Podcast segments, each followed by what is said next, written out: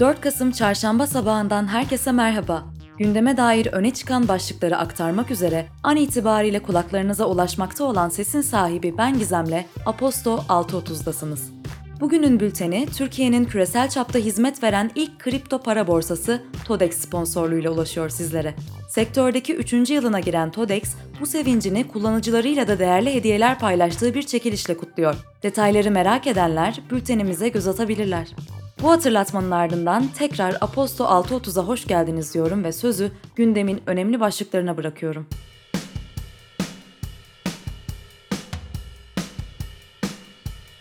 Türkiye piyasaları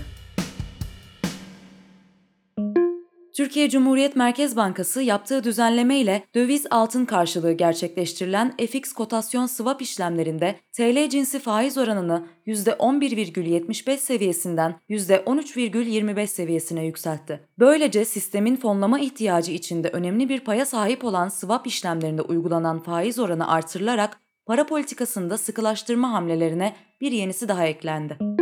Türkiye İstatistik Kurumu Ekim ayı enflasyon rakamlarını açıkladı. Buna göre Ekim ayında tüketici fiyat endeksi yani TÜFE aylık %2,13 artarak yıllık %11,89 oldu. Yurt içi üretici fiyat endeksi ise %3,55 artış göstererek %18,20'ye yükseldi.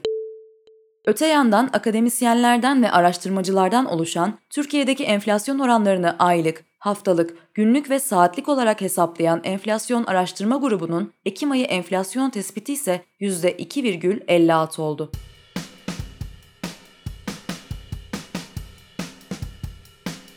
Küresel piyasalar ABD Hazine Bakanlığı'nın tahminlerinde bu yılın dördüncü çeyreğinde borçlanmanın 617 milyar dolar seviyesinde gerçekleşmesi beklendiği bildirildi. Aralık sonunda nakit dengesinin 800 milyar dolar olarak öngörüldüğü belirtilen açıklamada, borçlanma öngörüsünün Ağustos ayında duyurulan tahminden 599 milyar dolar daha düşük olduğu aktarıldı. Çin Devlet Başkanı Xi Jinping, 14. 5 yıllık planın sonunda mevcut standartlara göre ülke ekonomisinin 2035 yılına kadar ikiye katlanabileceğini ve ülkenin önümüzdeki 5 yıl içinde yüksek gelir statüsüne ulaşabileceğini açıkladı.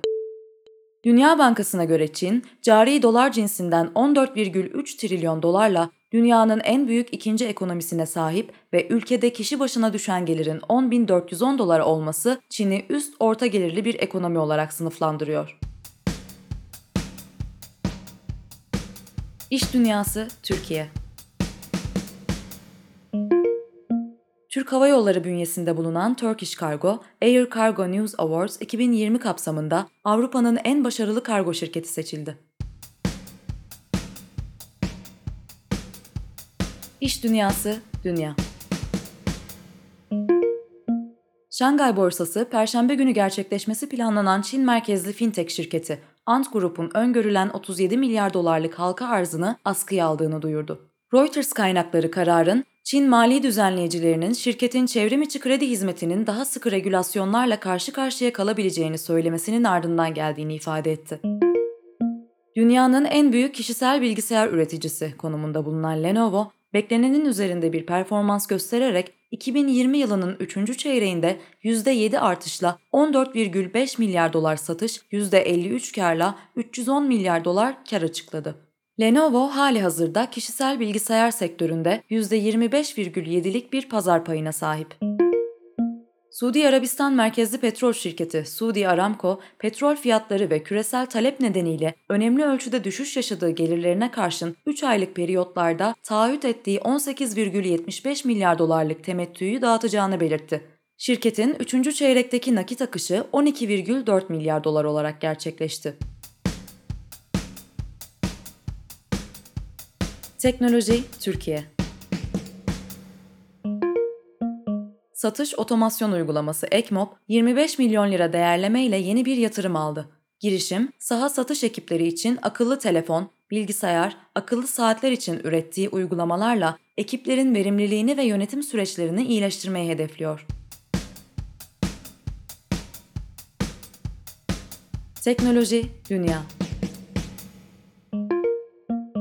Raspberry Pi Vakfı, ARM tabanlı olan ve taşınabilir bir klavye özelliği taşıyan yeni modeli Raspberry Pi 400'ü tanıttı. Bilgisayarın yurt dışı satış fiyatı 70 dolar.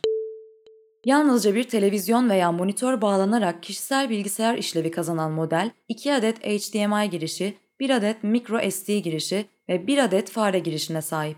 Performans verileri ise 1.8 GHz CPU ve 4 GB RAM özelliklerini taşıyor. Spotify, platformdaki sanatçıların kendi belirledikleri eserlerini platformun algoritmaları vasıtasıyla daha fazla ön plana çıkarabilmelerini sağlayacak yeni bir servis tanıttı. Güncellemeye göre sanatçılar ön plana çıkarmak istedikleri şarkılarını etiketleyecek, Spotify algoritmaları ise bu şarkıları dinleyenlerin öneriler ve radyo bölümlerinde daha çok ön plana çıkaracak. Platform aynı zamanda etiketlenmiş ilgili şarkılardan daha yüksek bir streaming komisyonu alacak. Politika Türkiye AFAD, İzmir'deki depremde can kaybının 111'e ulaştığını, 137 kişinin tedavisinin sürdüğünü açıkladı. 4 binada arama kurtarma faaliyetlerinin devam ettiği duyuruldu. BBC Türkçe'de yer alan habere göre Tayvan basını, Cumhurbaşkanı Erdoğan'ın yardım teklifinde bulunan ülkelere teşekkür ettiği mesajı Twitter hesabından silmesinin ardından mesajda Çin'in tanımadığı Tayvan'ın bayrağının yer alması sebebiyle baskı yapması olduğunu iddia etti. TBMM Genel Kurulu'nda AK Parti, CHP, HDP, MHP ve İyi Parti'nin depremde alınması gereken tedbirlerle ilgili meclis araştırması açıklamasına ilişkin ortak önerisi kabul edildi. Fransa'da yaşayan iş insanı ve siyasetçi Cem Uzan'la ilgili 2013 yılında Türkiye'de verilen 375 milyon avro değerindeki para cezası Paris İstinaf Mahkemesi tarafından reddedildi. TMSF, Uzan hakkında Türkiye'de alınan para cezası kararının Fransa'da da tanınmasını talep ediyordu. Cumhurbaşkanı Recep Tayyip Erdoğan, koronavirüs salgınına yönelik önlemler kapsamında paket servis hariç olmak üzere tüm hizmetlerin saat 22'de sona ereceğini duyurdu. Önlemler kapsamında esnek mesainin teşvik edileceği, denetimlerin sıkılaştırılacağı ve lokanta, restoran, pastane, berber, nikah ve düğün salonu, yüzme havuzu, kaplıca, hamam, internet kafe, halı saha, tiyatro, sinema ve konser salonlarının saat 22'de kapatılacağı açıklandı. Politika, Dünya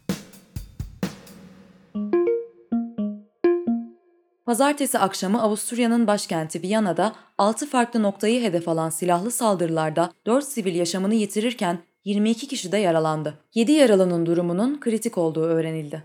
Kuzey Makedonya kökenli ve IŞİD sempatizanı olduğu öğrenilen bir saldırgan polis tarafından olay yerinde vurularak öldürüldü. Saldırıyla ilgili soruşturma kapsamında 14 kişi gözaltına alındı.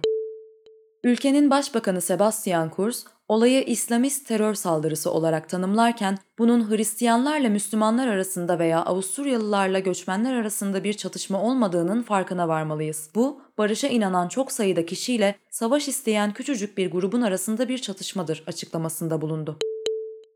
Birleşik Krallık'ta Viyana'daki saldırıların ardından ulusal terör tehdidi seviyesi önemliden ciddiye yükseltildi. Hindistan Şeker Fabrikaları Birliği, ülkedeki şeker üretimi fazlası nedeniyle halkın daha çok şeker yemeye teşvik edildiği bir kampanya başlattı. Dünyada şeker tüketimini azaltma konusundaki diğer kampanyaların tam tersi yönündeki bu kampanya tartışmaya sebep oldu. Dün başkanlık seçimlerinin yapıldığı ABD'de Türkiye saatiyle 13'te seçmenler oy kullanmaya başladı. Demokrat aday Joe Biden'la Cumhuriyetçi Başkan Donald Trump'ın yarıştığı seçimde erken oy kullanma yolunu seçen ve seçim gününden önce oyunu kullanan seçmen sayısının 100 milyonu aştığı öğrenildi. Washington ve New York'ta yetkililer işletme sahiplerinin olası ayaklanma ya da çatışmalara karşı cadde üzerindeki dükkanların hasar görmemesi için vitrinleri tahta plakalarla kapladığı Beyaz Saray'ın etrafına da tırmanılamaz duvar örüldüğü öğrenildi.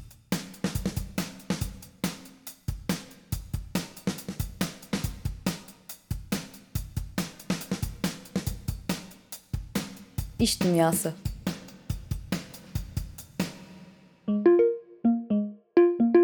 Bugünkü Aposto Bülteni'nde İş Dünyası başlığı altında Nurefşan Kutlu tarafından kaleme alınmış Mart ayına geri dönüş isimli yazıya göz atıyoruz.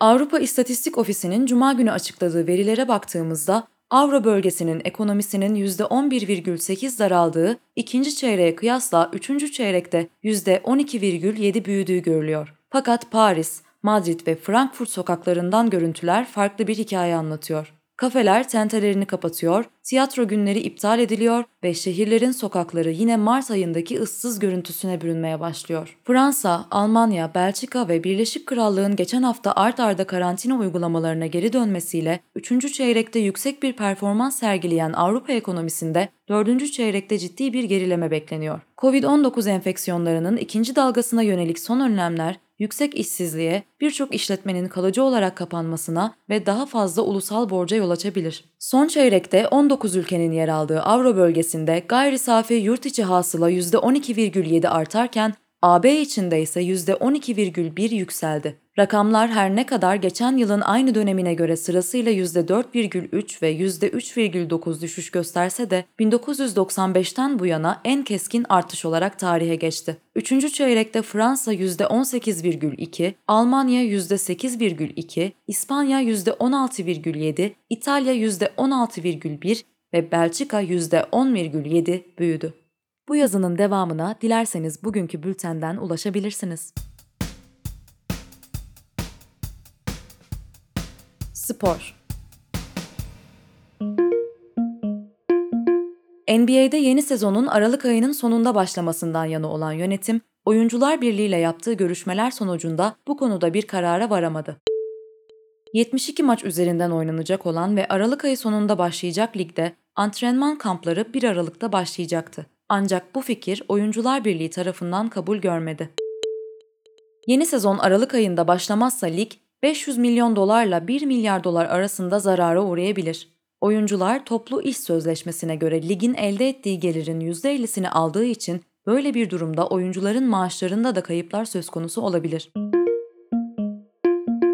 Formula 1 takımlarından Haas'ın patronu Gunter Steiner, 2021 sezonunda yarışacakları pilotları sezon bitmeden açıklayacaklarını doğruladı. Günün öne çıkan karşılaşmalarının sonuçlarına ise bültenimizden ulaşabilirsiniz.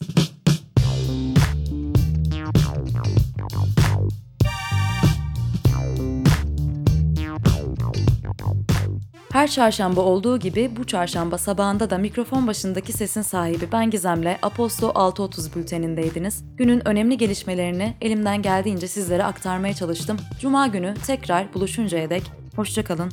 Herkese keyifli günler diliyorum.